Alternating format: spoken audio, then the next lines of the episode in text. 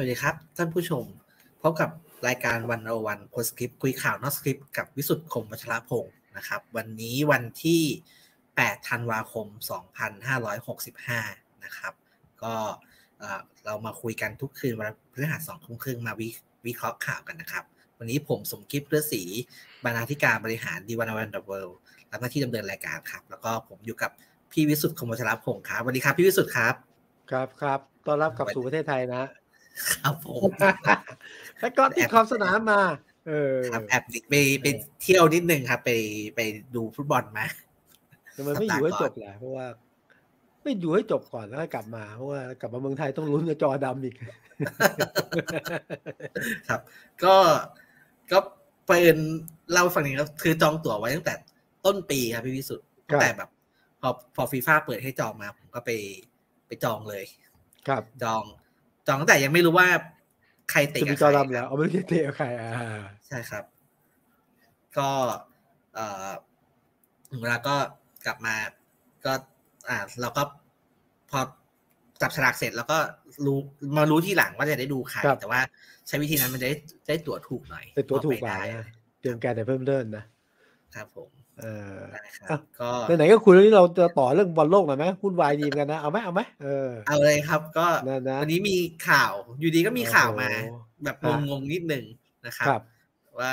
คือกสทชมีมติหกต่อศูนย์ครับครับ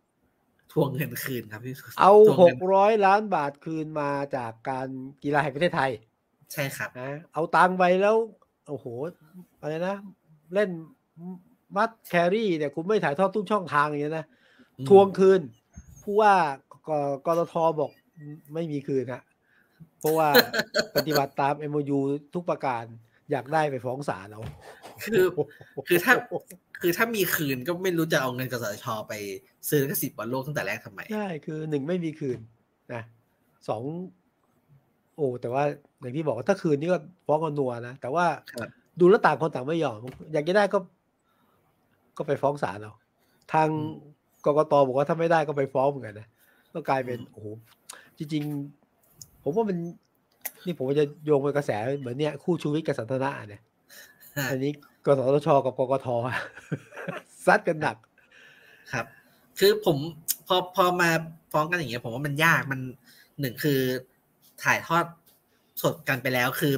ทัวร์นาเมนครับต์กำลังจะจบแล้วอีกอีกสิบแปดเข้าสู่ใช่ไหมรอบที่แปดสิบแปด ใช่ครับจบวันที่สิบแปดตอนนี้ก็เข้าเออรอบที่18จบรอบแปดทีมแล้วกำลังเข้มสุดข้นท้ายเลแล้วยเอออะไรอย่างเงี้ยครับทีนี้แต่ว่าทั้งหมดทั้งปวงนะครับ มันผิดผมว่ามันกัดกัดเขาเรียกอะไรกัดกระดุมผิดเม็ดตั้งแต่แรกมันผิดยังไงมันผิดยังไง ก็อย่างที่เราเคยคุยกันไปแล้วครับ จริง ๆ แล้วครับอ่าการเอาเงินภาษีประชาชนโดยเฉพาะเงินที่มาจากกสทชเนี่ยครับซื้อลิขสิทธิ์บอลโลกตั้งแต่แรกเนี่ยมันมันผิดหลักการตั้งแต่แรก อืมอืม ครับมันมันเหรอมันไม่เข้าข่ายมันไม่มันไม่ไม่ไม่ไม่ได้มีเหตุมีผลเอ่อครับที่ที่ดีรองรับอะไรอย่างเงี้ยครับอืมมันไม่เตรียมการแต่แรกหรือเปล่าครับ คือผมมองย้อนไปเมื่อสี่ปีก่อนนะ ตอนนั้นก็เอาเงินกสทชมา ใช่ไหมอืมจ่ายไปไม่ไม่มีปัญหาแต่มีเสียงบ่นเพียงแต่ช่วงนั้นเป็นช่วงคืนความสุขกับประชาชนนะผมก็จะว่า ทางคสชอยากคืนความสุขอะแต่ว่ายังมีอำนาจอยู่ก็ให้กสทชจ่ายตังค์ไปครบนี่ใช่ไหม รอบนี้ผมเข้าใจนะ ผมก็จะว่า ตอนที่บอกว่าจะเอาเงินกสทช เนี่ย ผมว่าประชาชนส่งเสียงดังเหมือนกันนะอืมเฮ้ยไม่แฟร์อะคือบางคนไม่ได้ดูครับบอลโลกอะ บางคนบอกว่าไม่เห็นตรงวัตถุประสงค์กสทช เลย ครับ ผมเลยบคิดว่าแบ่งรับแบ่งสู้คือกสทช ก็จ่ายหกร้อยจากของประเทศพันสี่พันสองเนี่ยนะก็แบบพันสิบครับเออให้ให้มันดูไม่น่าเกลียดแบ่งรับแบ่งสู้อะแต่ต้องคงกฎของกสทช นะ อ่า ต้องถ่ายทอดทุกแมตช์อะไรเงี้ยขณะเดียวกันทุกช่องทางด้วยขณะเดียวกัน การทำพิเศษแต่ในแง่ผมนะ ผมก็เห็นใจนะเอ้ยไม่ขอการกีฬาแห่งประเทศไทยผมผมก็เห็นใจนะ คือบิ๊กป้อมเป็นประธาน สั่งให้ไปหาเงินมาถ่ายทอดฟุตบอลโลกก็ต้องทำอะ ก็เลยเกิดอืมสภาพอย่างเงี้ยนะกลายเป็นสองหน่วยงานชนกัน ซึ่งจริงครับๆเรื่องของเรื่องอย่างที่คุณจุงว่าผมว่ามันผิดตั้งแต่ติดกระดุมเม็ดแรกแล้ว คุณไม่เตรียมการอะ ว่าคุณจะเอาไงอะ จะให้ จะให้ยังไง จะให้รัฐจ่ายจะให้ประชาชนลงทุนกดเอ่อต่างๆกสชสองข้อนะ จะต้องยกเลิกไหมอะไรผมก็ต้องเตรียมอย่างเนิ่นๆไม่ใช่แบบ อีกอีกกี่วันอะอีกสามสี่วันจะถ่ายทอดยังหาข้อสรุปไม่ได้ ครับนั้นผมว่าเป็นบทเรียนที่ผมมองในแง่แง่บวกก็ดีนะคือ นี่คือสิ่งที่บอกว่าไม่ง่าย ที่คิดว่าจะทำอะไรก็ได้ตามใจ อย่างน้อยรอบนี้เนี่ยเกิดประชาชนคัดค้านเกิดความขัดแย้งสองหน่วยงานต่างก็แบบ ผมว่าอัดทั้งคู่อะ ครับนะผมก็จริงๆผมเป็นผู้ประสบภัยด้วย เพราะว่าผมเป็นบ้านผมจอดำดูบอลโลกไม่ได้ เอ้าจริงป่ะไม่ได้ดูทีวีเหรอไม่ได้ดูทางทีวีเหรอคือเอ่อผมก็อาศัยแบบดูที่ออฟฟิศเอาอะไรเงี้ยถ้าครับถ้ารอบแรกๆก็แบบมันเตะหกโมงเย็นอะไรเงี้ยก็ได้ดูนิดหน่อยแต่กลับมาที่บ้านดูไม่ได้เลยครับเพราะว่าไม่ที่บ้านไม่ได้เปิดดูไอดีต้นใช่ไหมอ่าผมไอ้ไม่ครับ คือคนที่บ้านผมเนี่ยก็เอ่อ ผมใช้ A A S อะเรียบร้อยจอดำก็เลยรีบร้อยจอดำอะไรเงี้ยเรียบร้อยจอดครับำก็เลยจริงๆเป็นเป็นหนึ่งในในคนที่เดือดร้อนจากการนี่ผู้ประสบภัยจัดตัวการจริงรถอะไรอย่างเงี้ยครับโอ้ครับมีแต่หน้าก็ไปเกาะขอบสนาม แต่ว่าอย่างนี้นะจุงถ้าอยากดูนะ ซึ่งมันก็ไม่มันก็เสียอารมณ์อะคือหนึ่งไปซื้อหนวดกุ้งมาดูอืมสองไปเนี่ย ไปซื้อ ไอ้ True Box มาดูเออเสียตังค์อยู่ดี คือมันคือจะบอกว่ายังไงครับ คือมันยุคนี้แล้วอะหมายความว่าคือแบบใช่ดูทีวีในอินเทอร์เน็ตแล้วอะไรอย่างเงี้ยเออขอดูคือมันขอซื้อหนวดกุ้งหน่อยมาดูบอลโลก ครับ ก็เอเป็นอเป็นประเด็นข่าวนะครับ ที่เอ่อก็มีมีมติออกมาก็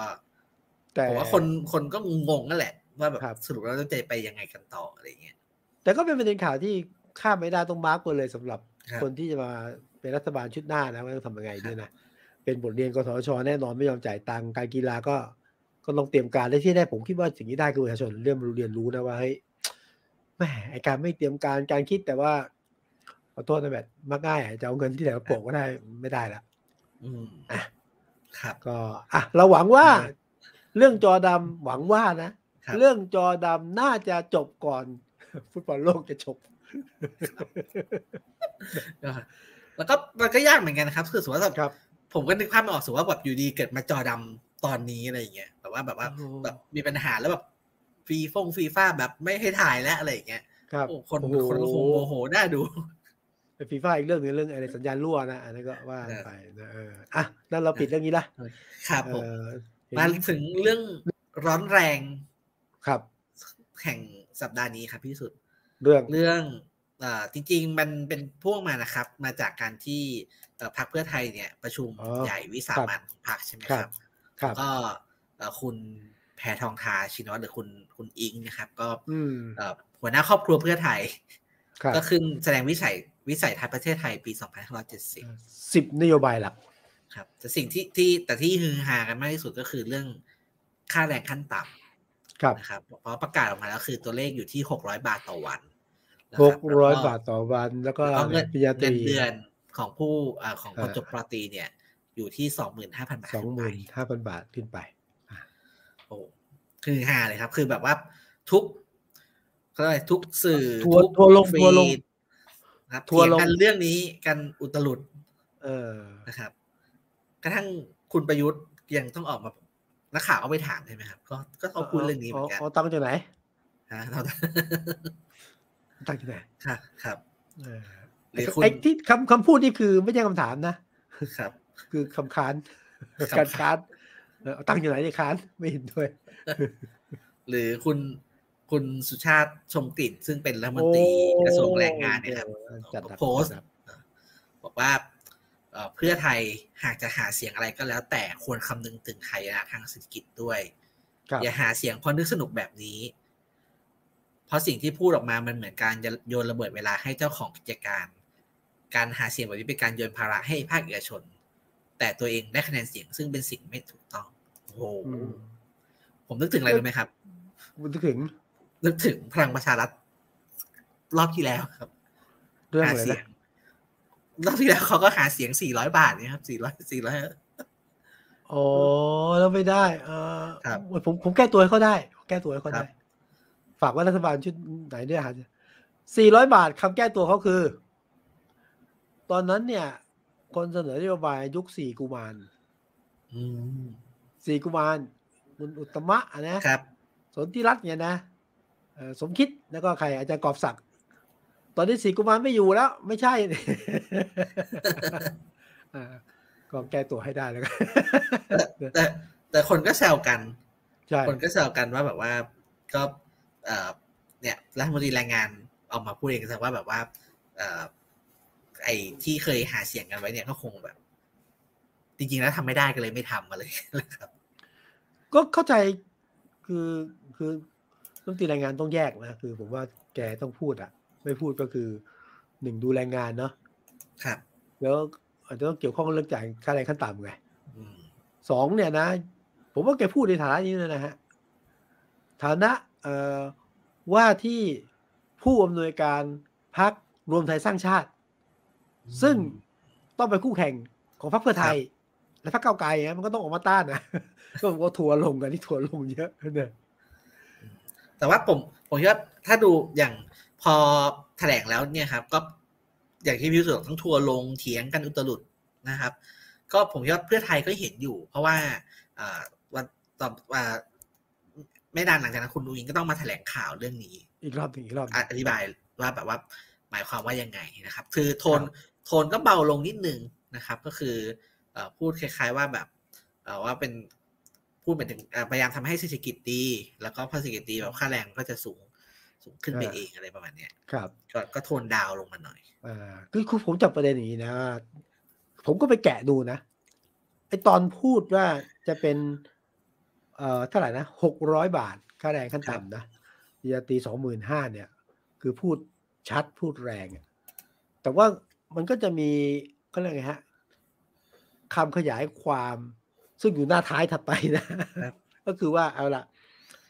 ต้องมีเศรษฐกิจดี GDP ห้าเปอร์โตเซ็นต์ปีละห้าเปอร์เซ็นต์แล้วก็ถ้าได้เป็นรัฐบาลนะ ในปี 2566 ถึง70แปลว่าต้องเมื่อหนึ่งเศรษฐกิจดี GDP โต5ได้เป็นรัฐบาล และผมเข้าใจว่าจะทำได้ในปี70ในประมาณเนี้ยนะครับครับซึ่งอันแต่อันเนี้ยอันนี้ไม่ได้ถูกขับให้เด่นไงเอออือมก็ก็ไปไฮไลท์600ก็ทัวร์ลง แต่จริงๆอย่างนี้นะเออคุณจุงผมคิดว่ามองในแง่การเมืองมีคนมาค้านเยอะมาก โดยเฉพาะฝ่ายรัฐบาลกับฝ่ายที่เป็นคู่แข่ง เอาละฝ่ายที่ไม่ค้านก็มีนะเอ่อ ก้าวไกลทีแรกจะพักลูกพักอาจจะพลาดไปบ้างแต่ว่าเอาดูเหมือนจะหนุนอยู่ใช่ไหมครับเอ่อแล้วก็แต่ผมเนี่ยผมสนใจอย่างนี้ ผมสนใจเสียงของผู้ประกอบการ แน่นอนออกมาไม่เห็นด้วยก็มี และวันนี้เริ่มมีเสียงนี้ครับคุณจุงครับ เสียงของลูกจ้าง เออ กลุ่มนี้ไม่ค่อยได้ยินเท่าไหร่วันนี้เริ่มมีเสียงบ้างนะฮะทีนี้ในแง่ของผู้ประกอบการก็ก็แน่นอนเราเข้าใจได้นะคุณจุงน้อยไม่เห็นด้วย เพราะว่า ขึ้นมาเศรษฐกิจมันล้มใช่ไหมเศรษฐกิจมันล้มใครจะล้มทั้งระบบนะครับลูกจ้างขึ้นแรงงานเยอะไม่มีปัญญาจ้างจะทำยังไง ไม่หนีไปต่างประเทศหมดเลยในการลงทุน ครับ แต่ว่าผมผมก็จะว่าเรื่องเรื่องทั้งหมดอันที่ผมประมวลเนี่ยนะฝ่ายค้านฝ่ายรัฐบาล ผู้ประกอบการลูกจ้าง แต่ลูกจ้างตัวจริงๆอะไม่ค่อยได้พูดเท่าไหร่ หรือพูดแล้วไม่ได้ยิน แต่ผมเข้าใจว่าทางวันโอวันผับของวันโอวันครับเนี่ย เคยทำเรื่องนี้ไว้ใช่ไหม อ่าก็เราก็มีทำเรื่องนี้ครับ ก็ครับพอพอคนคนเถียงกันเยอะแล้วก็เอากลับมาแชร์ก็ได้รับเสียงตอบรับที่ที่ที่ดีเหมือนกัน ครับก็แชร์กันหน่อยสิเอออยากฟังคือผมเชื่อว่าวันโอวันผับเนี่ยทำแบบไม่ได้ฐานอิงใคร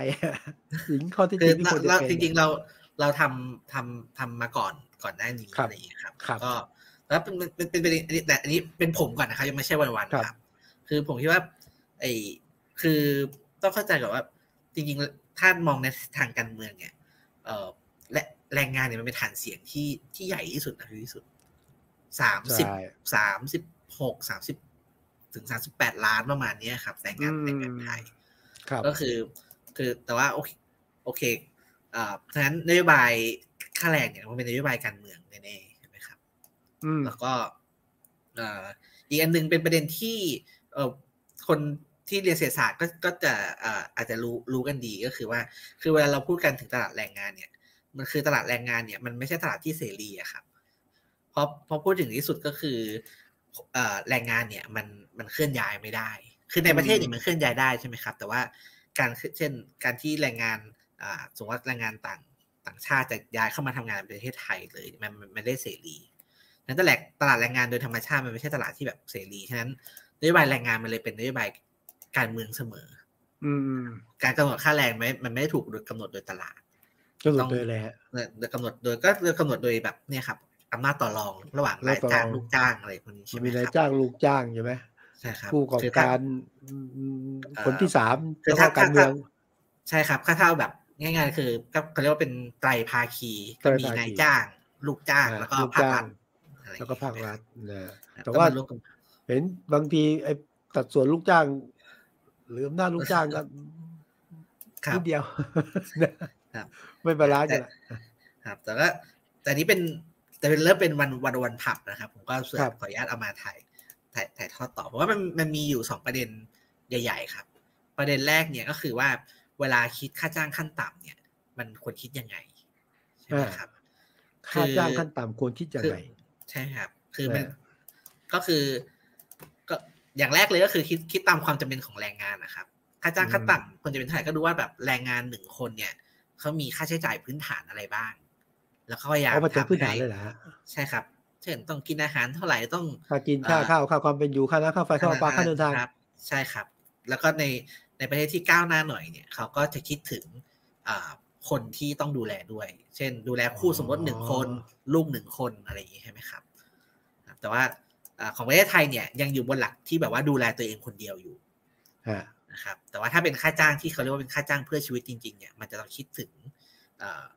แรงงานหนึ่งคนดูแลคู่สมรสและครอบครัวอืด้วยมอืมใช่ไหมครับแต่แต่ว่าอันเนี้ยคือถามว่าเวลาคิดค่าจ้างขั้นต่ำเนี่ย คือคิดยังไงใช่ไหมครับแต่แบบที่เป็นอยู่ของไทยจริงๆอะคือ เราไม่ค่อยมีฐานนะครับ ว่าเราคิดค่าจ้างขั้นต่ำบนฐานอะไร เราคิดแค่ว่าจะเพิ่ม เพิ่มก็คือเพิ่มจาก เดิมที่เป็นอยู่ ซึ่งไอ้เดิมที่เป็นอยู่ก็ไม่แน่ใจว่าฐานมันคืออะไรใช่มันก็เลยฮะเอ่อมันก็เลยเอ่อมีปัญแต่ว่ามีปัญหาก็คือค่าแรงไทยมันก็เลยไม่ได้ไม่ได้สูงเดี๋ยวนะจงค่าจ้างขั้นต่ำที่คิดจากตัวคนบุคคลคนเดียวเป็นหลักเนี่ยนะครับ อันนี้เป็นหลักคิดพื้นฐานของใครอะของกฎหมายของกฎหมายครับกฎหมายที่เครือเป็นข่ายกฎเออเหรอเหรอฮะกฎหเออมายนี่ผมครัเพิ่บงรู้อ่ากฎหมายใช่เขียนใช่เลยใช่ไหม กฎหมายเขียนไว้ได้เลยครับ แล้วก็ครับจริง ๆ แล้วกฎหมายไทยเนี่ยเคยก้าวหน้ากว่านี้นะครับพี่วิสุทธ์ครับ คือกฎหมายไทยในอดีตเนี่ย กฎหมายไทยเมื่อประมาณปีสองพันโทษนะครับ ขอเช็คนิดหนึ่งครับอ่าอันนี้เป็นกฎหมายเลยอยู่ในกฎการหมายแล้วอ่าอ่าประกาศกระทรวงมหาดไทยเอ่อปี 2515 นะครับอืมคือตอนที่อ่า กำหนดค่าจ้างขั้นต่ำเนี่ยเคยบอกว่าตั้งเป้าให้ดูแลทั้งครอบครัว ซึ่งสามารถดูแลได้สามคน ก็คืออมดูแลตัวเอง ดูแลคู่สมรส แล้วก็ดูดูแลลูกนะครับ แต่ว่าครับนี่เป้านะอ่าอืมอ่าปัจจุบันเนี่ยอ่าก็คือประกาศคณะกรรมการค่าจ้างเรื่องอัตราค่าจ้างขั้นต่ำเนี่ยกำหนดแค่ว่าให้คนหนึ่งคนเนี่ยดูแลตัวเองได้ตามสมควรแก่มาตรฐานการของการของชีพอะไรอย่างเงี้ยครับอืมแล้วจะเห็นว่าโอ้ตอนที่ เถียงกันว่าค่าจ้างขั้นต่ำควรกำหนดยังไงกันแน่เนี่ยมันก็เริ่มตั้งแต่เลยว่าเรามองค่าจ้างขั้นต่ำเนี่ยมันควรจะครอบคลุมอะไรบ้างอะไรอย่างเงี้ยครับ ครับ ครับอืมอันนี้ เรื่องเรื่องแรกนะครับ ทีนี้วันวันผับเนี่ยก็เลยลองดูว่า แล้วถ้าเราจะลองคิดค่าจ้างขั้นต่ำให้มันก้าวหน้ากว่าที่เป็นอยู่หน่อย ก็คือสมมติว่าครับอะถ้าเลี้ยงดูตัวเอง เลี้ยงดูคู่สมรสและเลี้ยงดูลูกหนึ่งคนเนี่ย ค่าจ้างขั้นต่ำต้องเป็นเท่าไหร่ ก็คำนวณมาได้คือห้าร้อยหกสิบสามบาทต่อวันครับ นี่คือสามสามคนใช่ไหมสามคน ใช่ครับอ่าพ่อแม่แต่ลูกถ้า แต่ถ้าเลี้ยงดูอ่าลูกสองคนนะครับ ก็คือเลี้ยงดูตัวเอง เลี้ยงดูคู่ครับสมรสและลูกสองคนเนี่ย ค่าจ้างขั้นต่ำคือหกร้อยแปดสิบหกบาทต่อวัน อืม ก็จะผมก็รู้สึกว่าเฮ้ยก็ใกล้เคียงกับตัวเลขที่ที่เพื่อไทยเสนออยู่ห้าร้อยหกสิบสามถึงหกร้อยแปดสิบหกใช่ไหมครับ ครับ อันนี้คือเป็นค่าจ้างในระดับที่ เอ่อเรียกว่าเป็นค่าจ้างเพื่อชีวิตที่แบบว่าเออดูแล ดูดูแลเอ่อตัวเองและครอบครัวได้อย่างสมศักดิ์ศรีความเป็นมนุษย์ใช่ไหมครับหนึ่งแต่คนว่ามีมีตัวเลขไหมเคยหศึนึ่กงษาคน เอ่อเราไม่ไม่ได้ทำตัวเลขเลยครับ อืมโอเคอ่า ครับครับเพราะเพราะว่าเพราะเพราะเราทำตัวเลขเผื่อสำหรับเอ่อก็คือคิดแบบก้าวหน้าไปเลย อืมนี่ใช่สบายค่าจ้างเพื่อชีวิต ใช่ครับอืมเป็นเป็นจริงๆเป็นแนวคิดเอ่อที่เอ่อ แพร่หลายพอสมควรนะครับ ในในต่างประเทศครับค่าจ้างเพื่อชีวิต ครับแต่นี้นอกจากคำถามว่าค่าจ้างควรจะเป็นเท่าไหร่แล้วเนี่ยครับ อีกคำถามหนึ่งคือ แล้วมันยั่งยืนไหมมันอยู่ได้จริงไหมอืมใช่ไหมครับ ไม่ใช่ซึ่งสักแต่ว่าหาเสียงหรือว่าไม่เอาใจใช่ใครครัไม่บรู้ ใช่แล้วก็เราก็ไปวิเคราะห์มานะครับ ปรากฏว่าเอ่อเวลามองค่าจ้างไทยครับ จริงๆ เราควรมองเอ่อ ให้มันสอดคล้องกับเอ่อโครงสร้างเศรษฐกิจไทยด้วยนะครับ ก็คือปกติเวลาเราคิดค่าจ้างเนี่ยเราก็ดูว่าแบบแรงงานเราเก่งพอไหมใช่ไหมครับ ถ้าเก่งก็อ่าก็จ่ายค่าจ้างมาก ถ้าไม่เก่งก็อาจ่ายค่าจ้างน้อยใช่ไหมครับอืมในความเก่งไม่เก่งเนี่ยในในทางเศรษฐศาสตร์มันเรียกว่าไอ้ตัวผลิตภาพใช่ไหมครับอืมนี้เราก็ไปคำนวณมาแล้วเนี่ย เราพบว่าเออจริง ๆ แล้วเนี่ย แรงงานนอกภาคเกษตรไทยนะครับ มีผลิตภาพค่อนข้างสูง นะครับ แล้วก็ถ้าคำนวณกลับมาเป็นค่าจ้างเนี่ยนอกภาคเกษตรไทยเนี่ยสามารถอ่าจ่ายค่าจ้างขั้นต่ำได้อยู่ที่ประมาณวันละเจ็ดร้อยเจ็ดสิบสี่บาทอืมสูงกันเลยเหรอฮะครับนี่อันนี้คือควรจะเป็นใช่ไหมหรือว่าสักความคือสาหมายมารว่าถหมายความว่าสามารถที่จะจ่ายได้ โดยคำนวณว่าอืมภาคเกษไอ้นอกภาคเกษตรไทยเนี่ยอ่าสร้างมูลค่าทางเศรษฐกิจเท่าไหร่อะไรอย่างเงี้ยครับ ครับ ครับ แต่ว่าที่ของไทยที่แย่หน่อยคือคือภาคเกษตรครับพี่วิสุทธ์ครับ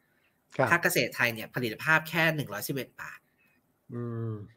ฉะนั้นไอ้ตัวที่ฉุดค่าจ้างไอ้ฉุดตัวที่ฉุดผลิตภาพของเศรษฐกิจไทยก็คือภาคเกษตรนะครับอืมอืมแต่ว่าถ้าเอาทั้งสองอ่าอ่ามาผลิตแล้วแล้วแล้วมาเฉลี่ยเป็นอ่าเศรษฐกิจไทยโดยรวมเนี่ย มันอยู่ที่ประมาณห้าร้อยหกสิบสองบาทอืมครับหมายความว่าถ้าคือถ้าถ้าเหมาแบบถัวๆเนี่ยก็อ่าเศรษฐกิจไทยก็อาจจะจ่ายค่าจ้าง มีศักยภาพที่จ่ายค่าจ้างขั้นต่ำได้อยู่ที่ประมาณห้าร้อยหกสิบสองบาทต่อวันห้าอันนี้ร้บอยนหฐากนสิบที่สองที่เราคำนวณบนฐานที่เราคำนวณนะครับ ครับอันนี้ก็คือทำทำให้เห็นว่า เอ่อที่ที่บอกว่าแบบเศรษฐกิจไทยมีศักยภาพที่จะจ่ายได้ไหมเนี่ย คือ คือมีอยู่นะครับ ในในเลทที่เอ่อประมาณห้าหกร้อยบาทเนี่ยคิดว่าคิดว่าพอจ่ายได้อ่าแต่ว่า ประเด็นสำคัญสุดท้ายที่วันวันวันผับพยายามจะบอกคือว่า แต่ว่าการปรับค่าจ้างเนี่ย ต้องไม่ใช่การปรับแบบพรวดเดียว คือไม่ใช่แบบว่าอืมหมอค่อยเป็นค่อยไปราบกว่าใช่ครับ ไม่ใช่บอกว่าแบบอ่าห้าร้อยหรือว่าหกร้อยกว่าบาทเนี่ย ให้ปรับเลย แต่ว่าการปรับเนี่ยต้องมีกรอบระยะเวลาที่ที่เอ่อที่ชัดเจนใช่ไหมครับเช่นภายในครับห้าปีอะไรอย่างเงี้ยคือจริง ๆ เอ่อโดยไม่ได้ตั้งใจนะครับเอ่อเพราะเพราะไอเราทำ เรื่องนี้กันเอ่อสักสักพักหนึ่งแล้วก็ ผมคิดว่าเพื่อไทยก็ aware เรื่องนี้นะหมายความว่าเขาก็พูดถึง 2,570 อะไรอย่างนี้ใช่ไหมครับอืก็มผมคิดว่าเขาอีกเองสี่ก็ถปีอดอีกสี่ปี เขาก็ถอดบทเรียนจาก300บาทตอนคุณยิ่งรักษณ์อยู่เหมือนกัน คุณยิ่งรักษณ์นี่เป็นคนที่เปลี่ยนเรื่องค่าแรงขั้นต่ำกับครับกับค่าจ้างใช่ไหมปริญญาตรีนะใช่ครับ เพราะเพราะแต่ของกรณีตอนรัฐบาลเพื่อไทยตอนเนี้ยมันเปลี่ยนแบบรวดเดียวไงครับ อืมเปลี่ก้าวยนกแบระโดบดว่าเลยอะ วันวันนี้ร้อยห้าสิบพรุ่งนี้สามร้อยเลยอะไรอย่างอ่าเงี้ยขึ้นร้อยเปอร์เซ็นต์ใช่ ถ้าอย่างนั้นมันมันก็เป็นช็อคช็อคที่แรงเกินไปสำหรับเศรษฐกิจอืมครับ ก็เลยเนี่ยครับ ก็เลยเป็นเป็นงานที่ที่อยากจะมาแชร์ แต่ทีนี้มีอันหนึงที่เอ่อคนพูดกันเยอะใช่ไหมครับ คือ ซึ่งผมว่าก็มีน้ำหนักนะครับ เรื่องถ้าขึ้นค่าแรงเยอะเนี่ย คนที่เดือดร้อนคือ SME ผู้ประกอบการรายย่อยผู้ประกอบรายการกลางผู้ประกอบจะตายเอารายย่เลอยยพูดกันอ่าใช่ครับรายใหญ่ได้สายป่านยาวไหวอย่างเงี้ยนะครับ ซึ่งก็อ่าก็ก็มีเหตุมีผลนะครับครับ แต่ว่าผมว่ามันมีอีกมุมหนึ่งด้วย ผมคิดว่าเอ่อเวลาพูดถึงปัญหาของ SME ไทยเนี่ย มันมีด้านก็คือ SME ไทยแบบความสามารถในการแข่งขันน้อยใช่ไหมครับ ฉะนั้นอ่านโยบายที่มันมาคู่กันเนี่ย คือมันต้องทลายไอ้ทุนผูกขาดให้ครับให้ SME ไทยแข่งได้ คือบอกว่าเอ่อถ้าเศรษฐกิจไทยมันมันทลายทุนผูกขาด SME ไทยแบบแข่งได้ถ้า SME ไทยแข่งได้ เขาก็จ่ายค่าจ้างที่สูงขึ้นได้ วิธีคิดแล้วเหตุผลมันก็จะกลับหัวกลับหางนิดนึง ก็คืออยากให้ SME ไทยแข่งได้เนี่ย ไม่ใช่ไปกดค่าแรงให้ต่ำอืมแต่แต่ถ้าอยากให้ SME ไทยแข่งได้เนี่ย คือให้ทำลายตลาดผูกขาดให้ SME เนี่ยแข่งได้ พอ SME แข่งได้เนี่ย SME จะดึงค่าแรงให้สูงขึ้นมาด้วยนะครับไอเป็นก็เป็นอีกวิธีนี่ข้อคิดเสนทางอทางทางอีกสักครูหนึ่งทางทางทางทางทางเศรษฐศาสตร์อะไรอย่างเงี้ยครับ เป็นข้อเสนอที่ เรื่องอะไรเป็นการแก้ที่ต้นทางหรือกระทบระบบเลยอะครับนะซึ่งผมคิดว่าเป็นแก้ต้นเหตุก็ได้นั่นกูทลายระบบผูกขาดสิพอผูกขาดได้ SME ก็ไม่จำเป็นต้องกดค่าแรง ครับบอกเขาเขาเขาก็แข่งได้แล้วค่าแรงก็สูง คือเปิดความเท่าเทียมกันความเสมอภาคกันในการแข่งขันครับระหว่าง SME กับผู้ประกอบการรายใหญ่ครับนั้นถ้ากูทลายการผูกขาดอืมซึ่งอันนี้ใช่เป็นครับยากนะแต่ว่าเออเออครับทีนี้ อันนี้ก็อยากชวนชวนไปอ่านกันนะครับ ใครที่สนใจเรื่องนโยบายเอ่อค่าค่าแรงขั้นต่ำหรือค่าจ้างเพื่อชีวิตก็อืมเอ่อวันวันผับก็ก็ทำไว้ แต่กลับมาที่เรื่องการเมืองครับพี่วิเดี๋ยวสุทธิ์เดี๋ยวแล้วตอนตอนนี้ไปอ่านได้แล้วใช่ไหมอ่านได้ครับอ่านรายได้รายละเอียดไปอ่านได้ใช่ไหม เข้าไปครับที่วารวันใช่ไหมเดวารวันใช่ไหมเข้าไปที่ d ิวันวันดอทเวิครับ หรือว่าครับเซิร์ชใน Google ก็ได้ครับ ว่าค่าจ้างเพื่อชีวิตจะขึ้นมาเป็นบทความแรกเลยครับ ครับ ครับผมเดี๋ยวผมต้องไปอ่าน นี่สารภาพตรงตรงมาเพิ่งเพิ่งมีความรู้เรื่องค่าจ้างเพื่อชีวิตเนี่ยเออครับไม่รู้ไม่ไม่ไม่ไม่รู้จักสองคนนี้มาก่อน รู้จักแต่เพลงเพื่อชีวิต น่าสนใจ เพราะว่าหลักการย่อมาคือ ค่าจ้างเพื่อชีวิตคือการคิด ค่าจ้างเพื่อการยังชีพอยู่ได้ของคนในครอบครัวนะจะเป็นสองคนสามคนไม่ใช่คนใดคนหนึ่งนะครับแต่ว่าผมสรุปนิดนึงว่าเท่าที่ผมฟังคือ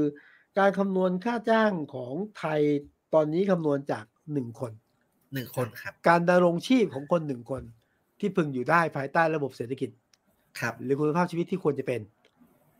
นะใช่ครับ ใช่ใช่ใช่อืมไอ้ตกตกตกตัวที่คุณจริงพูดถึงเนี่ยพรรคการเมืองเขารู้ไหม ผมไตรคิดว่าภาเขาคีเขารู้ไหมหลักคิดนี้ ผมคิดว่าเขารู้นะ จริงป่ะเออผมผมไม่แน่ใจว่าเขารู้ไหมหรือว่ารู้หรือว่ารู้แต่ไม่ได้เอามาใช้ผมไม่แต่ว่า แต่ว่าเราเป็นพูดพูดตรงๆถึงแม้ว่าเราจะมีศักยสมมติว่าถ้าผมเป็นนายจ้างหรือเป็นนายทุนใช่ไหมครับครับต่อให้เรามีศักยภาพที่จะจ่าย แต่ถ้าเราไม่ต้องจ่าย ส่วนเกินนั้นมันก็อยู่กับเราแง่ในในแง่ในทุนใช่ใช่ในแง่ในทุนใช่ครับ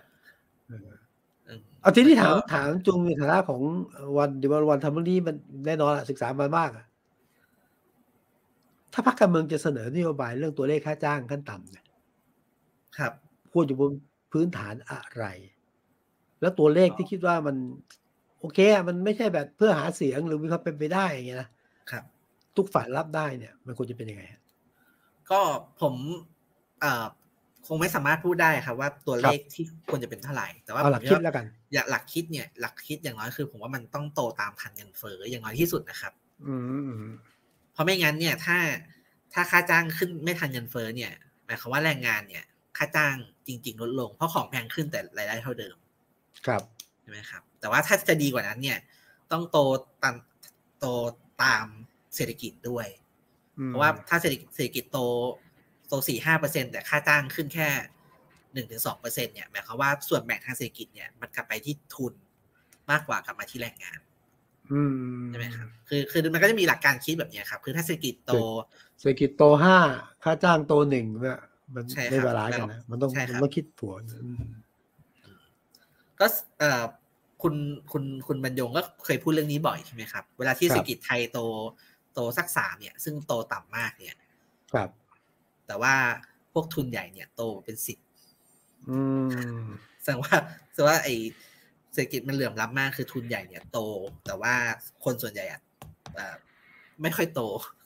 ครับเลยทำให้ค่าเฉลี่ยเนี่ยมันยังพอสูงพอยังยังพอมีอยู่บ้างอะไรอย่างเงี้ยครับครับพูดถึงบรรยงนี่คือบรรยงคุณบรรพงเออคุณบรรยงบรรยงพงษ์พงษ์พาพาณิณิชชย์ย์ใช่ครับ ซึ่งก็เป็นเอ่อผู้บริหารนักธุรกิจใหญ่อยู่เนอะครับ เอออ๋อ น่าสนใจนี่หลักคิดที่ที่เวลาดีเบตทางการเมืองไม่ค่อยพูดถึงหลักคิดเหล่านี้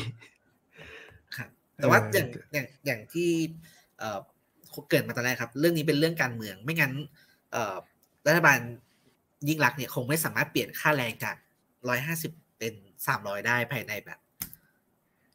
ภายในแบบชั่วข้ามคืนอะไรอย่างเงี้ยครับครับมันเป็นมันนโยบายค่าจ้างขึ้นมาเป็นเป็นเป็นเป็นเรื่องการเมือง แต่แต่ผมคิดว่าเรื่องเรื่องค่าจ้าง หรือเรื่องนโยบายที่ต้องใช้เงินเนี่ย มันน่าจะมีสองส่วนใช่ไหมจุ๋มก็คือว่า อันแรกอย่างนโยบายเรื่องค่าแรงงานเนี่ย ขั้นต่ำอย่างนี้นะครับ มันเป็นนโยบายที่ส่วนใหญ่เอกชนเป็นคนจ่าย ครับ รัฐจะจ่ายหรือไม่จ่ายก็ได้พรรคการเมืองก็จะบอกว่านี่ก็เสนอศูนย์นี่ไง ถ้าถ้าครับถ้าเอกชนพร้อมก็จ่าย เป็นเป็นแนวนโยบาย แต่ว่าถ้าเกิดว่าเป็นภาครัฐจ่ายเนี่ย ก็อีกแบบหนึ่งใช่ไหมครับครับ ผมไปดูอย่างนี้นะจนพอดีผมไปดูเรื่องข้อกฎหมายเออเนี่ยแต่ผมพูดถึงในแง่การหาเสียงที่การหาเสียงของพรรคการเมืองที่ต้อง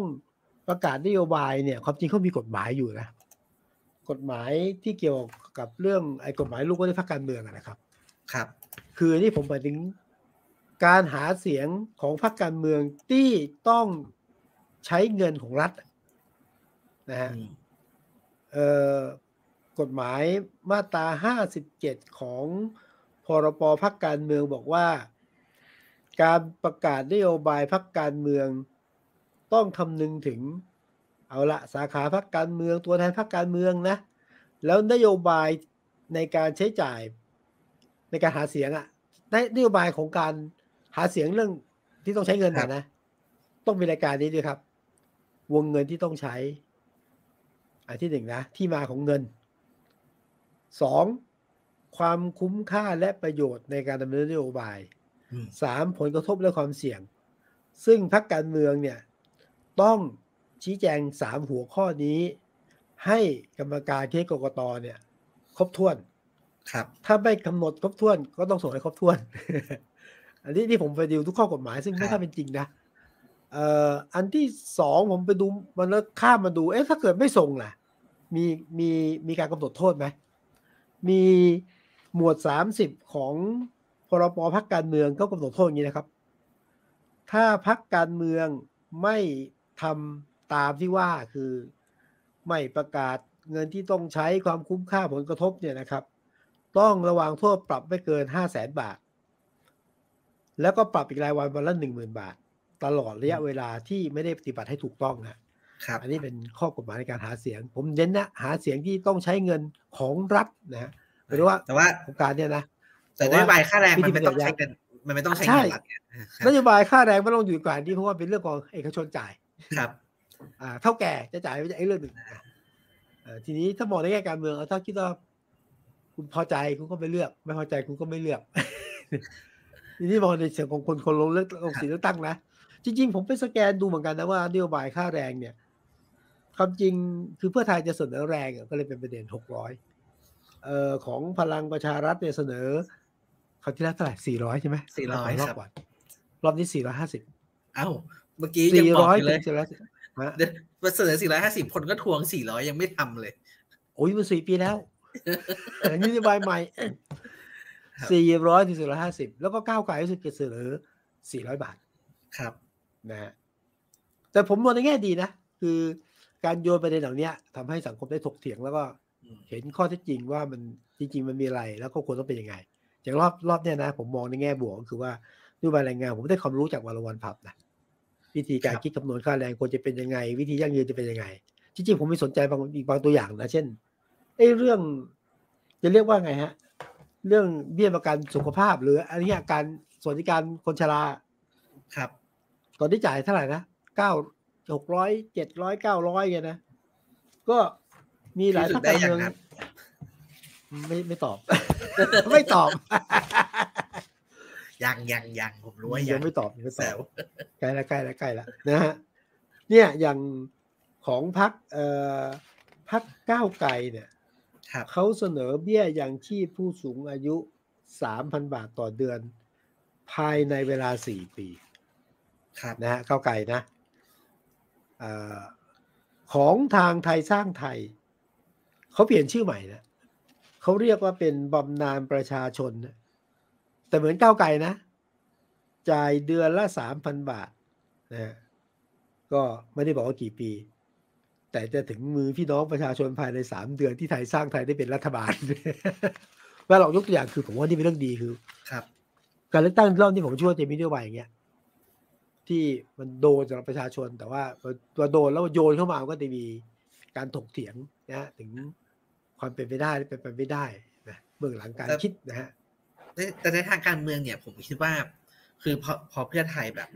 ปักหมุดตัวเองไว้ที่หกร้อยใช่ไหมครับ ครับ ผมคิดว่าแบบโห คือ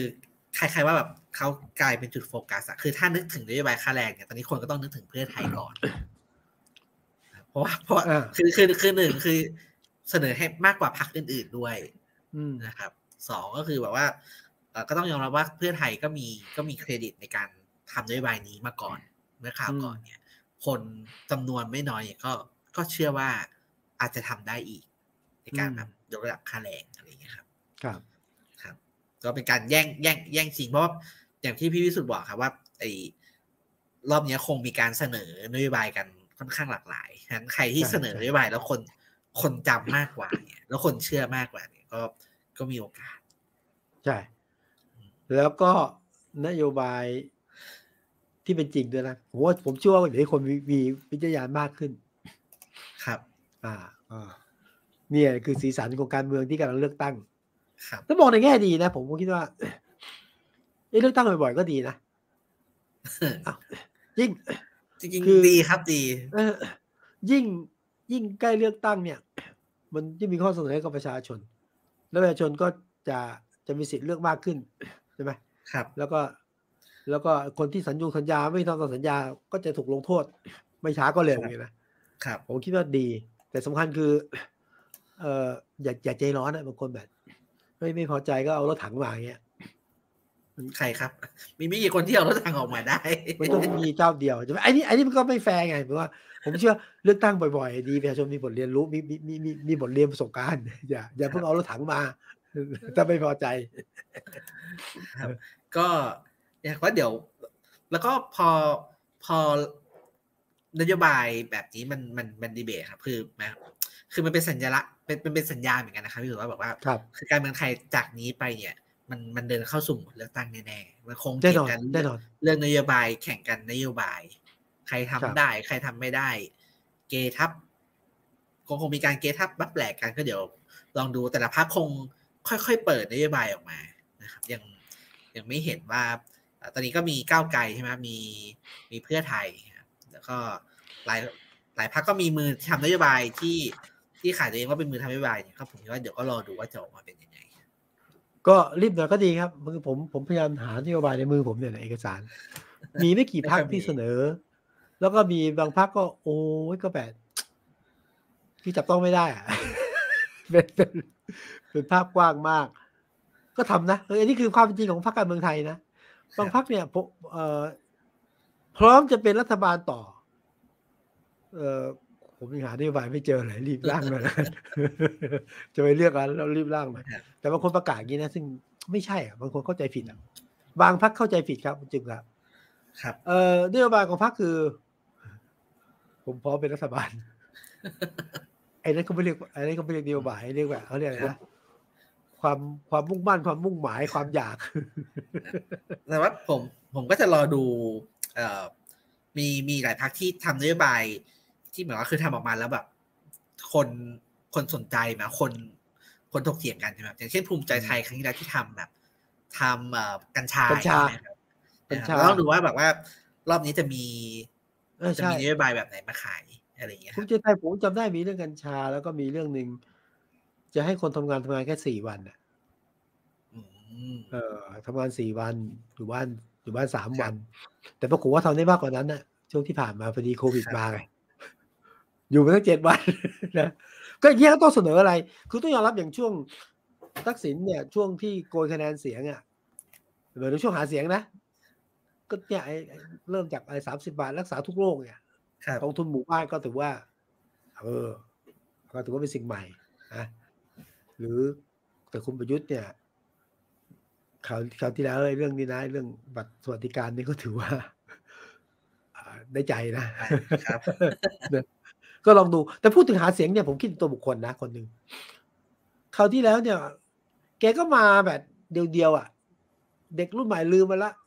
แล้วอยู่ก็เอาสสเข้าสภาหกหกคนน่ะด้วยการผมขายเดานโยบายผมผมขอเดาได้ไหมครับใครคุณฮะใครกำลัง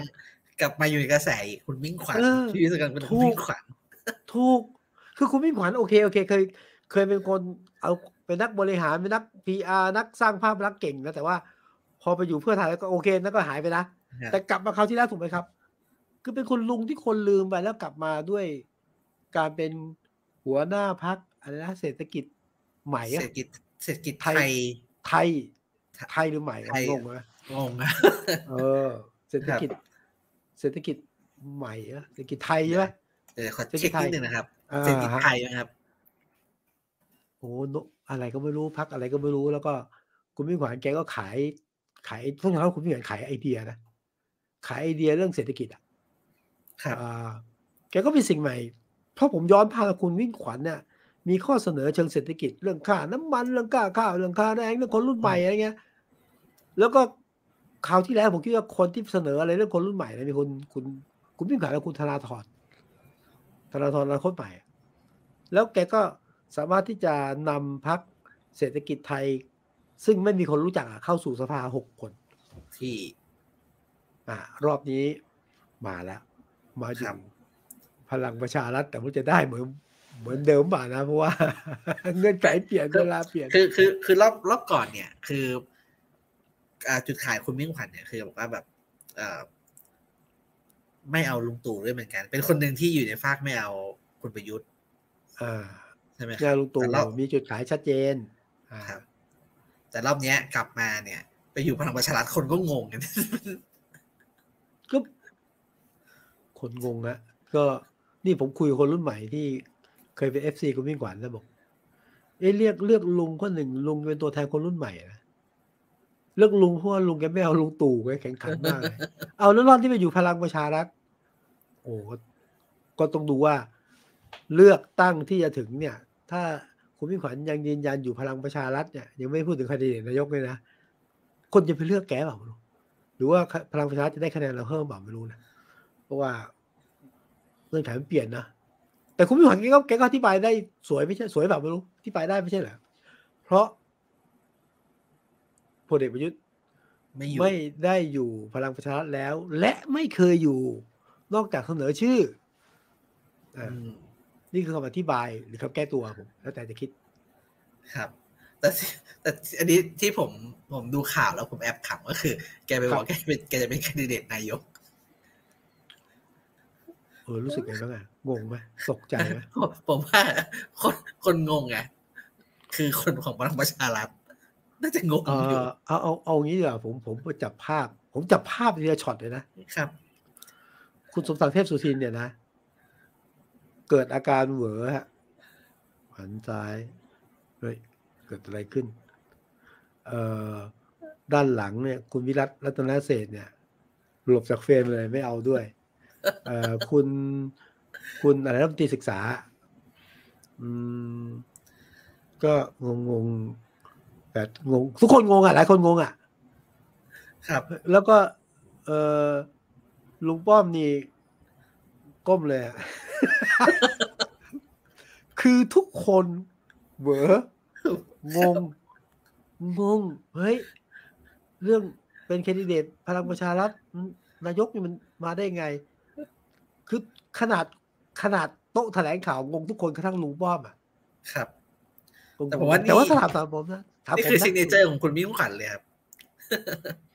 surprise surprise แกแกแกไปลูกเล่นจนให้เกิดอาการช็อก แต่ถามผมเนี่ยผมเชื่อส่วนตัวเนี่ยผมเชื่อนะ ผมเชื่อว่าลุงป้อมคุยกับคุณมิ่งขวัญว่าจะให้เป็น candidate นายกรัฐมนตรีในนามของพลังประชารัฐอืมผมเชื่อว่าลุงป้อมให้เป็น เพราะว่าพลังประชารัฐไม่มีคนขายไม่รู้ว่า ไม่มีจุดขายไงเวลาไปดีเบต มันต้องมีคนไปดีเบต แต่ว่าไม่เกี่ยวนะเวทีดีเบตไม่เกี่ยวว่าไม่ใช่แคนดิเดตแล้วขึ้นไม่ได้ไม่เกี่ยวนะที่คุณขวัญพูดนี่ไม่ใช่แต่ว่าโอเคเพราะว่าไม่มีคนดีเบตถูกไหมส มมติขึ้นเวทีดีเบตเนี่ยนะใครจะขึ้นอะ ครับเออผมว่าพูดจริงแต่ว่ามันไม่ควรจะเอาเรื่องที่คุยกันในสองคนเมื่อสิบห้านาทีก่อนแถลงข่าว ย้ำนะฮะ เมื่อสิบห้านาทีก่อนแถลงข่าว มาพูดในโต๊ะแถลงข่าวแล้วเกิดอาการเบื่อแตก เออ ก็ก็ต้องดูฮะเกิดอาการปวดในพักนะ แต่ผมว่าก็ก็เป็นสีสันที่เอ่อ ที่ถ้าเราตามข่าวเราก็รู้สึกว่าเออมันมันก็คือคักมากขึ้นใช่ไหมครับหลังจากที่พลังประชารัฐเนี่ย คือสองปอมาแบบโหครึ่งปีนะครับอ่าคุณประยุทธ์จะไปหรือจะอยู่เอายังไงกับคุณประวิตรอะไรเงี้ย แต่พอมีคุณมิ่งขวัญเข้ามาเนี่ย mood mood ก็เปลี่ยน mood เกี่ยวกับพลังประชารัฐก็เปลี่ยนก็ก็ก็มีก็สีสันก็มากขึ้น มีสันแล้วก็ชัดชัดว่าลุงตู่ไป ครับ แล้ว work work หนึ่งช็อตนะ คือคุณมิ่งขวัญเป็นคนพูดที่แถลงข่าวใช่ไหมว่าที่ผมมาเพราะว่า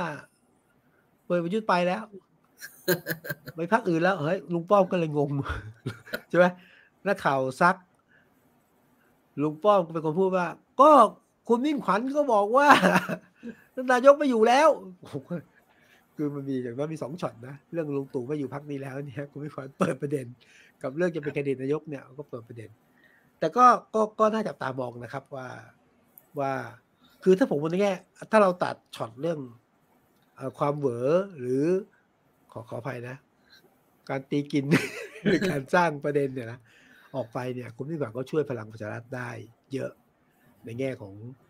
เออหนึ่งเป็นคนที่ผมว่าเก่งในการสร้างจุดสนใจ สร้างจุดขายนะเออให้พักได้ ดีไม่ดีเนี่ยผมมองในแง่ดีนะ คุณมิ่งขวัญอาจจะเป็นก็เรียกไง rebrand พลังประชารัฐลุงป้อมมันจะเปลี่ยนบุคลิกใหม่นะ มากกว่าใส่กางเกงยีนเนี่ยเออก็อาจจะเป็นไม่ได้อาจจะเป็นไม่ได้ แต่ถ้า rebrand ได้จริง ก็ต้องยอมรับว่าแกเก่งจริงเพราะว่าพักนี้ rebrand ยากมากก็ไม่แน่นะครับ เวลาใกล้เลือกตั้งทำได้หมดแหละ ครับ แต่ rebrand เนี่ยมันแบบว่าบางทีเป็นของจริงบางทีของ บางทีก็เป็น ของจริงบางทีก็ของแบบคือ rebrand โชว์เฉพาะหน้า ยอมครับเพื่อการเลือกตั้งนะครับแต่ก็ชัดเจนขึ้นนะอย่างน้อยก็ชัดเจนขึ้นว่าเอาครับคุณครัมิ่งขวัญมาปล่อยประยุทธ์ไป แล้วก็เอ่อพลังประชารัฐโอกาสจะแตกเป็นเสี่ยงเสี่ยงก็น่าจะน้อยลงนะครับอืมส่วนความชัดเจนอันหนึ่งก็คือว่าเอาละแม้ว่านายกจะไม่พูดชัด จะอยู่อีกสองปีจะก็ชัดเจนขึ้นแล้วนะถูกไหมถึงแล้วก็เอาอยู่อีกสองปีชัดเจนขึ้นนั้นการเมืองก็ เตรียมสู่การเลือกตั้ง ก็เอออย่างเร็วก็ต้นปีหน้าครับ ครับผม ไม่ไม่ทีนี้ไม่ใช่ธันวานี้ครับผมว่าก็เป็นพอการเมืองที่กำลังจะอ่าเข้าสู่โหมดเลือกตั้งนะครับ แต่ก็ครับอย่างวันเมื่อวานนี้ก็มีประเด็นที่เอ่อเป็นประเด็น ผมไม่รู้เป็นประเด็นตกค้างเนี่ยแบบว่าแบบว่าเรื่องประเด็นท้ายๆแล้วที่ที่เถียงกันในเรื่อง เรื่องการเมืองก่อนจะเข้าสู่โหมดเลือกตั้งเนี่ยครับก็คือเรื่องฮะปลดล็อกท้องถิ่นนะโอ้ครับโหเรื่องใหญ่ที่สุดตอนนี้เราคุยเรื่องนี้นะครับเป็นเรื่องต้องไฮไลท์เลยฮะครับปรากฏแต่ว่าว่าเมื่อวานวันที่ไม่ถึงดวงดาวที่เจ็ดนะครับ ก็รัฐครัสบภาเขาโหวตนะครับ ก็เอ่อผมลองไปดูคะแนนเสียงนะครับ ก็คือครับมันมันดูเหมือนจะฉิวเฉียดนะครับพี่สุดก็คือแบบเอ่อไม่รับหลักการ 245 ต่อ 254ครับงดออกเสียง 129 คะแนนอะไรอย่างเงี้ยครับครับคือก็เอ่อ ถ้าไปดูการโหวตก็เอ่อฝ่ายค้านส่วนใหญ่ก็รับหลักเอากาด้วยรนะครัรับบหลักการครับ รัฐบาลเสียงแตก รัฐบาลก็ฟรีโหวตนะครับ ก็มีมีภูมิใจไทยฟรีโหวตใช่ไหมไปใช้ปั่นรู้สึกจะจะรับหลักการใช่ไหมรับหลักการอ่าพลังประชารัฐภูมิใจไม่เอาไทยเนี่ยงดออกเสียงอะไรอย่างเงี้ยครับอ่าแล้วก็พลังประชารัฐไม่เอาด้วย อ่า แล้วก็สวสวก็ส่วนใหญ่ก็งดออกเสียงครับครับแต่ก็สำคัญอย่างนี้ครับ คะแนนเสียง อย่างเงี้ยเดี๋ยวต้องเป็นต้องเป็นกฎหมายที่เสนอโดยประชาชนครับต้องประชุมร่วมสองรัฐสภาสองสภาคือคือสวกับสสคต้รัอบงได้เสียงกึ่งหนึ่ง และที่สำคัญนะ ต้องได้เสียงสวนะหนึ่งหนึ่งในเท่าไหร่หนึ่งในหนึ่งในสามห้าหนึ่งในสิบหนึ่งในสามหนึ่งในสามนะเออซึ่งยากมาก ครับ เออผมผมมองอย่างนี้ฮะตัวเลขของ ของฝ่ายรัฐบาล แต่ค้านไม่มีปัญหา รัฐบาลส่วนหนึ่งก็มาหนุนรับหลักการนะครับ อาจจะเป็นเพราะว่าเห็นด้วยหรือจะเป็นเพราะว่าการเมืองอะต้องแสดงท่าทีอะอืมนะฮะแต่ว่าสวนี่ก็ชัดเจนมาก คือไม่เอาครับแล้วสังเกตไหมการพิปรายเรื่องเออกฎหมายปลดล็อกท้องถิ่นเนี่ยนะคนพิปรายหลักกลายเป็นสวนะแล้วก็โอ้โหแบบ ประเด็นพิปรายไม่มีอะไรใหม่ แต่ว่าแสดงความเห็นต้านสุดฤทธิ์สุดเดชนะฮะครับเอ่อก็เป็นไปตามคาดก็คือถูกตีตก แต่ว่าคผรับมคิดว่ามีแต่ว่าประเด็นนี้ไม่ตกผมเชื่อว่ายังเป็นประเด็นที่ขยับมาได้ต่อ คือมันมันมีประเด็นทางการเมืองเล็ก ๆ ครับพี่วิสุทธ์ครับ ก็คือก่อนก่อนเอ่อตอนตอนจะโหวตเนี่ยครับเขาบอกว่าครับ เอ่อว่าคุณสีนวลเนี่ยลุกขึ้นประท้วงคุณชวน อ๋อ งูเห่าอีกงูเห่าใช่ไหมงูเห่าไปแล้วก็คือขอโทษคุณก่อนคือบอกว่าตัวเองเนี่ยโดน โดนอาจารย์ปียบุตรแสงกนกกุลเอ่อพาดพิงนะครับ ในการอภิปรายครั้งก่อน คือ คือก่อนต้องต้องต้องยอมรับว่าผมผมเอ่อไม่ไม่ได้ดูการพิปรายเมื่อสัปดาห์ที่แล้วเพราะเพราะไม่อยู่ใช่ไหมครับพอเห็นข่าวเนี้ยผมก็เลยรีบกลับไปเปิดดูว่าว่าว่าว่าเอ่อเกิดอะไรขึ้นนะครับคุณก็สิเลยโดยมีแกโอการู้สช้าไปหน่อย ก็เลยมีโอกาสได้ได้ดูคุณธนาธรพิปราย แล้วก็ครับอาจารย์พิบุตรอธิบาย คือผมเอ่อเข้าใจว่าคุคุยกันไปแล้วไปบ้างแล้วนะครับแต่ผมดูแล้วผมเกิดความรู้สึกอย่างนี้ครับ คือ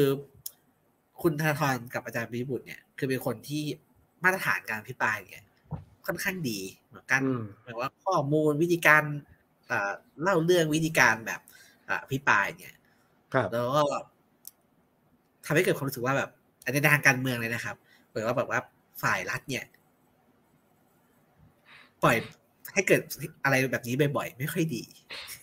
อ่านะครับเพราะว่าผมว่าแบบว่าในในในในการพิปรายเนี่ยก็มีการเถียงกันใช่ไหมครับ แล้วอาจารย์ปีครับบุตรก็ก็ซัดคืนแบบ ทุกครั้งอะคือก็ต้องบอกอย่างนี้นะผมผมทีแรกผมแปลกใจเฮ้ย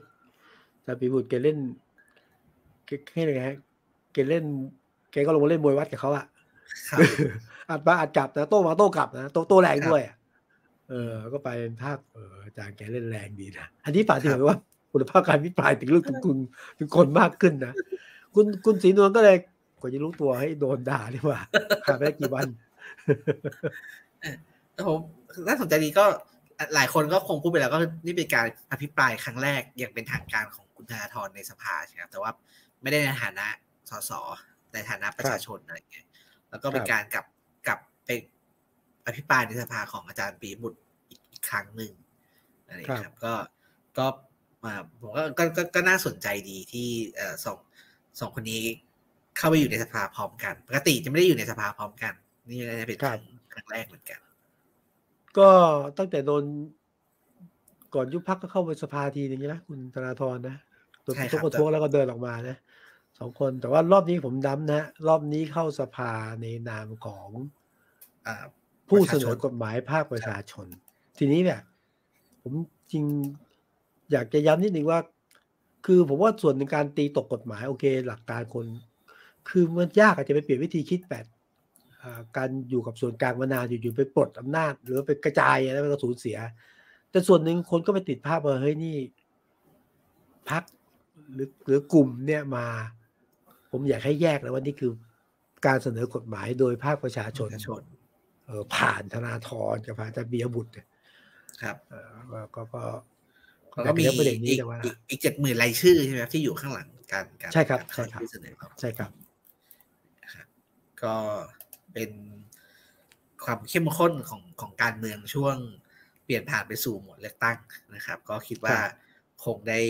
เอ่อจับตาดูกันแบบนี้ไปครับ ยิ่งเข้มข้นขึ้นไปอีกนะครับเออช่วงปลายปีนี้ โดยเฉพาะถ้าเปิดปีใหม่มาเนี่ย เชื่อว่าแบบว่าการเมืองเนี่ยคงแบบแข่งกันไฟแลบนะครับก็อ่าก็ทีมมาดวันกับพี่วิสุทธ์เนี่ยครับ ก็จะมาคอยจับแง่มุมต่างๆมาชวนคุยชวนวิเคราะห์กันนะครับครับ ส่วนเรื่องของเอ่อเนี่ยกฎหมายเรื่องปลดล็อกนะฮะอำนาจท้องถิ่นอะไรเงี้ยนะจากส่วนกลางเนี่ย ผมเชื่อว่าเรื่องเรื่องนี้ในสภาจบละครับ แต่ว่าเรื่องนี้จะถูกหยิบขึ้นมาในการหาเสียงที่จะเกิดขึ้น ผมเชื่อว่าพรรคก้าวไกลจะนำเรื่องนี้มาเป็นจุดเด่นในการประกาศ ถ้าคุณชอบก้าวไกลคุณก็เลือก เช่นเดียวกับเรื่องของพรบสุราก้าวหน้าอืมถึงแม้จะถูกลูกเล่น เอาอะไรกฎกระทรวงมาเสียบแล้วก็ตีตกนะ ก็จะเป็นประเด็นที่ เอาละถ้าคุณชอบ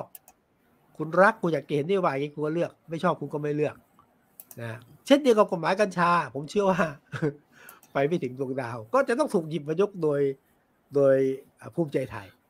ครับนั้นก็การเมืองเข้มข้น แต่ว่าผมคิดว่าโทษดีคือเข้มข้นในเชิงนโยบาย แล้วก็ในเรื่องเนื้อหาที่เป็นประโยชน์กับประชาชนนะฮะบางอย่างต้องมีการปลดปลดครับ ปล่อยมันก็เลยกลายเป็นเรื่องยากนะฮะก็ต้องก็อยากจะพูดทีนะเลือกตั้งบ่อยๆดีจังเลย ได้เห็นอะไรดีเอ้ยผมถามพี่วิสุทธิ์นิดนึงครับครัจากประสบการณ์พี่วิสุทธิ์เนี่ย การเมืองในช่วงปลายปีนะครับครับเช่น ใกล้จะวันหยุดเนี่ย มันมันจะมีอะไรเซอร์ไพรส์ไหมเช่น ออกนโยบายพิเศษออกมา อะไรเพราะเป็นช่วงที่แบบคนมันไปสนใจมันเอ่อคนจะหยุดแล้วอะแต่ว่ารัฐบาลยังทำงานเอ่อเช่นยี่ ยี่หกยี่เจ็ดยี่แปดยี่เก้าเนี่ยยังมียังมีไปเป็นยังเป็นเวลาราชการนะครับปกติไม่น่าจะมีมีอะไร ไม่น่าจะมีอะไรละคือคือ เออไม่น่าจะมีอะไรมีก็คือถ้าเป็นเมื่อก่อนตื่นเต้นคือวันหยุด ครับหยุดแถมมันหยุดโปะมาให้อืมเอ่อไอ้นโยบายอะไรของขวัญประชาชน ซึ่งก็ไม่ตื่นเต้นละเดี๋ยวนี้ไม่ตื่นเต้นก็คือ เอาเอาของเก่าๆมารวมรวมรวมแพ็คนะฮะแล้วก็ เอ่อ เมื่อก่อนจะมีโครงการแบบค่าใช้จ่ายในท้องถิ่นอย่างเงี้ยลดลดแลกแจกแถมไม่ค่อยมีแล้วครับงั้นอืมนโยบายอะช่วงวันหยุดไม่มีละแต่ว่ากลับมาจากกลับมาจากปีใหม่อะมี โอ้โห สนุกอะเออย้ายค่ายแหกข้อกกันเยอะเยอะครับนะเออได้ครับผมครับก็ครับก็สัปดาห์หน้านะครับ ก็ครับเดี๋ยวจะกลับมาคุยกันใหม่นะครับ แล้วก็ครับเอ่อผมขออนุญาต แอบโฆษณานิดนึงนะครับ ก่อนที่จะเชิลาญเลยวันนี้ก็ครับครับวันนี้ก็เอ่อมีการประกาศรางวัลเอ่อสื่อออนไลน์ ผลงานสื่อออนไลน์อ่ายอดเยี่ยมนะครับ ก็อ่าฮะเอ่อวันวันก็เอ่อมีโอกาสได้รางวัลรางวัลอะไรฮะกับเขาด้วยครับ ก็ครับเป็นรางวัลชมเชยประเภทข่าว หรือสารคดีออนไลน์เชิงข่าวเชิงสืบสวนยอดเยี่ยมนะครับรางวัลข่าวดิจิตอลยอดเยี่ยมประจำปี 2565 นะครับ เป็น ผลงานเรื่อง investigate เอ่อเป็นผลงาน investigative report ครับ เรื่องฉีกหน้ากาก I.O. เลือกตั้งผู้ว่าแหวกลึกถึงอืม I.O. การเมืองระดับระดับชาตินะครับ ก็เป็นครับงานที่คุณเอ่อวงพันธ์อมรินทร์เทวาครับบรรณาธิการของวันวันเนี่ยก็เอ่อไปสืบดู IO ช่วงเลือกตั้งผู้ว่าเนี่ยว่าอ่าทำงานกันยังไงว้าวเป็นเครือข่ายไหน แล้วก็ link link ไปถึงใครนะครับ ก็ถ้าใครสนใจเรื่องอาการเมืองบนโลกอินเทอร์เน็ตนะครับ ก็เป็น เป็นงานที่เราอยากชวนแนะนำให้อ่านครับผม ก็ครับเข้าไปดูได้ที่เอ่อ page one o one dot world หรือว่าตอนนี้เข้าไปที่ Facebook เนี่ยก็จะเห็นเอ่ออะโพสต์ดูโฆษณาอยู่เป็นชิ้นแรกๆนะครับผมครับรางวัลชมเชยข่าวหรือสารคดีออนไลน์เชิงข่าวนะฮะเออครับผมถ้าอย่างนั้นเนี่ย แปลว่าเอาหลุดไปไหนแล้วแปลว่า แปลว่าอะไรไหมฮะ ครับ แปลว่า I.O. มีจริงอ้าวนะเพราะว่า รางวัลที่มอบให้โอเคต้องมีการผ่านผ่านการคัดกรองอย่างดีครับผมแล้วผลงานที่ว่าก็คือว่าเลือกตั้งผู้ว่าแหวกนะฮะแหวกลึกถึง I.O. การเมืองระดับชาติครับไอไอโอมีจริงฮะใครจะไม่เสร็จก็ไม่อาจปฏิเสธได้ครับนะผมก็ลองดูรายละเอียดนะโอ้น่าสนใจ ผมสนใจเรื่อง I.O. เยอะนะก็เอ่อมันยังพูดก็พูดถึง I.O. เนี่ยมันมีตลอดแล้วเดี๋ยวยิ่งใกล้เลือกตั้งยิ่งจะมี I.O. นะ ครับผมครับได้ครับ ก็